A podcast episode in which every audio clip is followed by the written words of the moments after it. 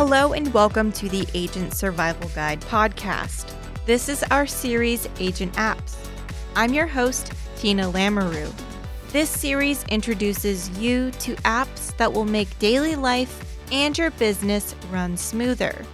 From fitness, travel, to personal planners, and more, we've tested them all.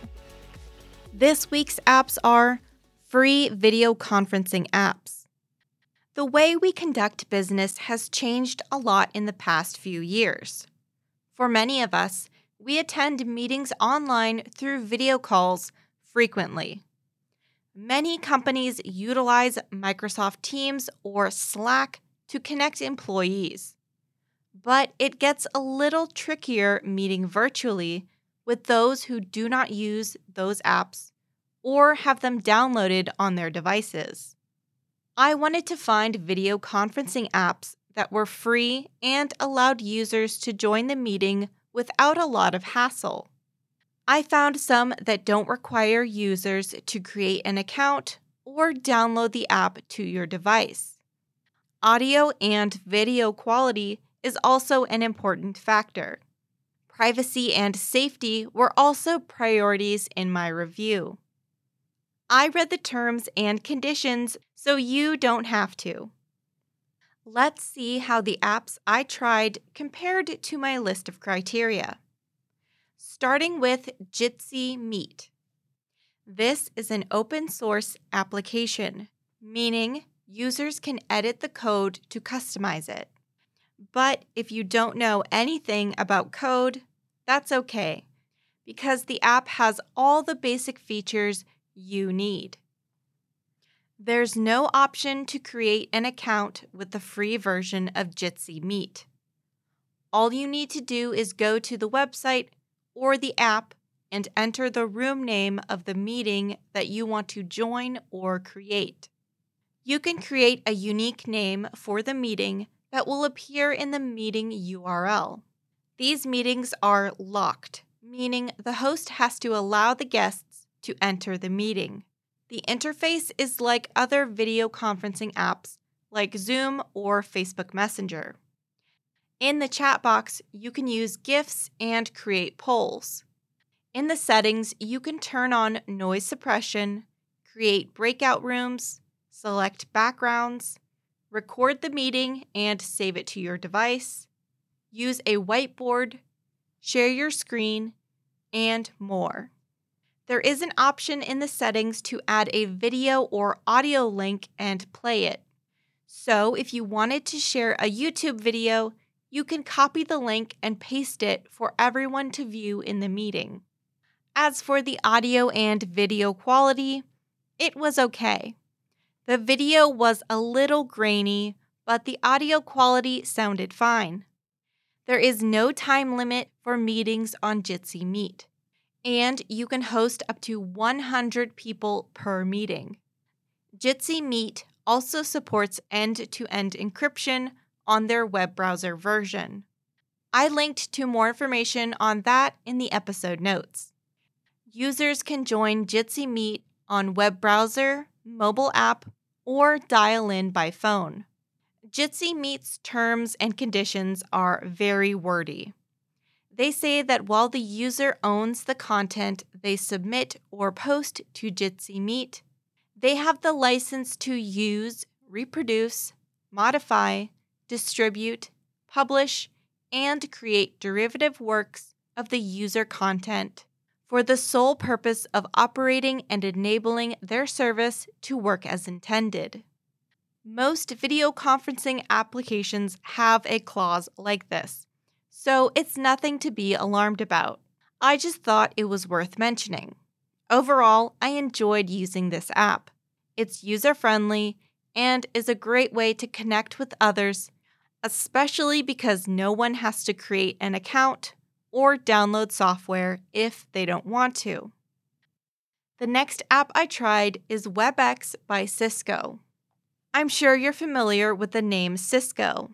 A lot of offices use their phone systems. Webex is a video conferencing service. It's marketed towards professionals and businesses. To host a meeting, you will need to create an account. but attendees can join as guests and only need to enter a display name. When a guest opens the link, an installer file will automatically download onto their computer. It will not automatically install the program. You can simply delete the installer if you rather use the web browser version. Webex has a lot of collaborative features.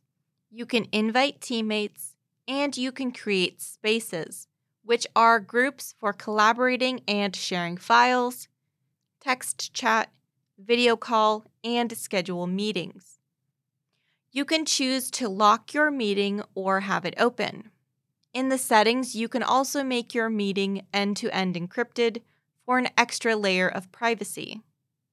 Webex by Cisco is like a minimalistic version of Microsoft Teams. You can use it in a web browser, desktop app, and mobile app.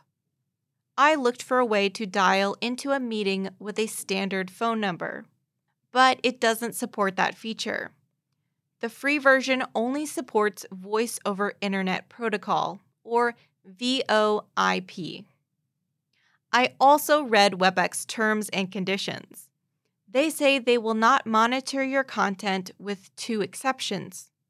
They have a reason to believe that a user has violated their user agreement terms, like bullying or inappropriate content, or to support and improve the provision of the services. There is a 40-minute time cap for meetings and a 100-user capacity for the free version. You can pay for a subscription to Webex by Cisco to upgrade the time limit, meeting capacity, and get more features. If you're looking for a video conferencing app or a way to collaborate with a small team for free, I recommend Webex by Cisco. Last, we have Whereby. This is another application that you don't need to download anything to use. To create and host a meeting, you will need to create an account. But the people invited to the meeting can join as guests and enter a display name. No email required.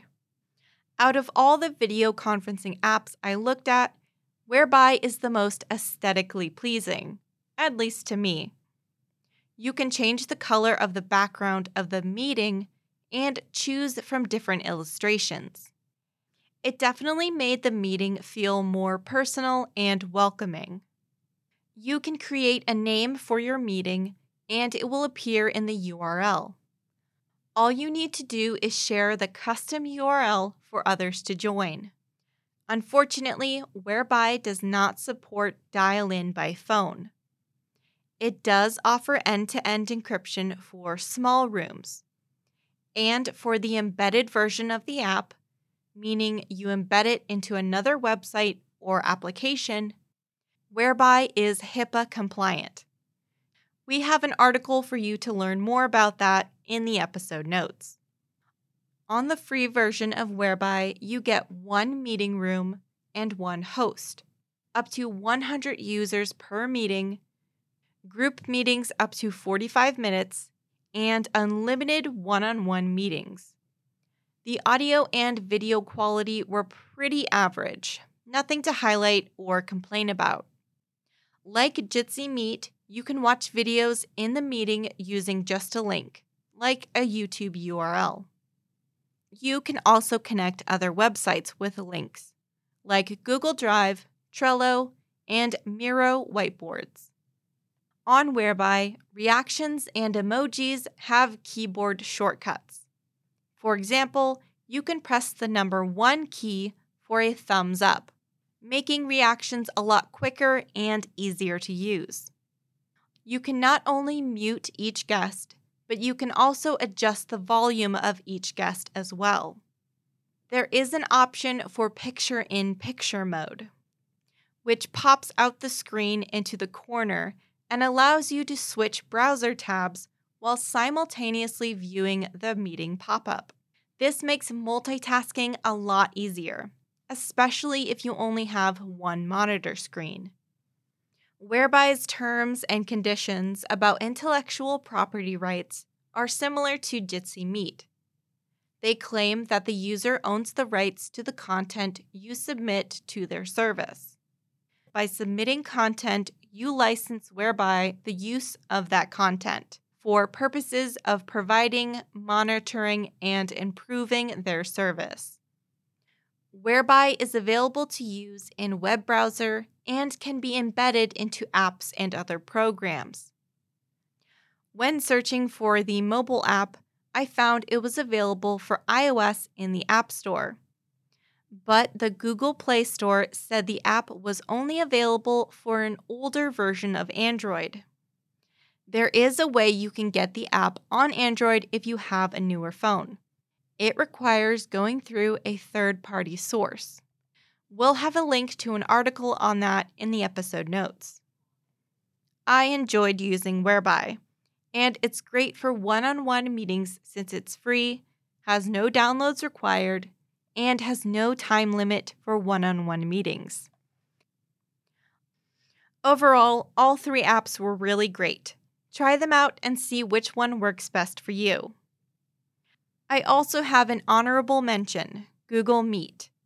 Previously, Google Meet was only available to educators, but earlier this year, the app was opened up to everyone, so you should definitely check that one out as well. I hope you enjoyed listening. We'll see you next episode. The Agent Survival Guide podcast is a production of Ritter Insurance Marketing, an Integrity company. This episode was written and produced by me, Tina Lamoureux. Script editing by Sarah Ruppel. Design by Urban Rivera. Artwork by Vivian Zhao. Follow along with us wherever you get your podcasts.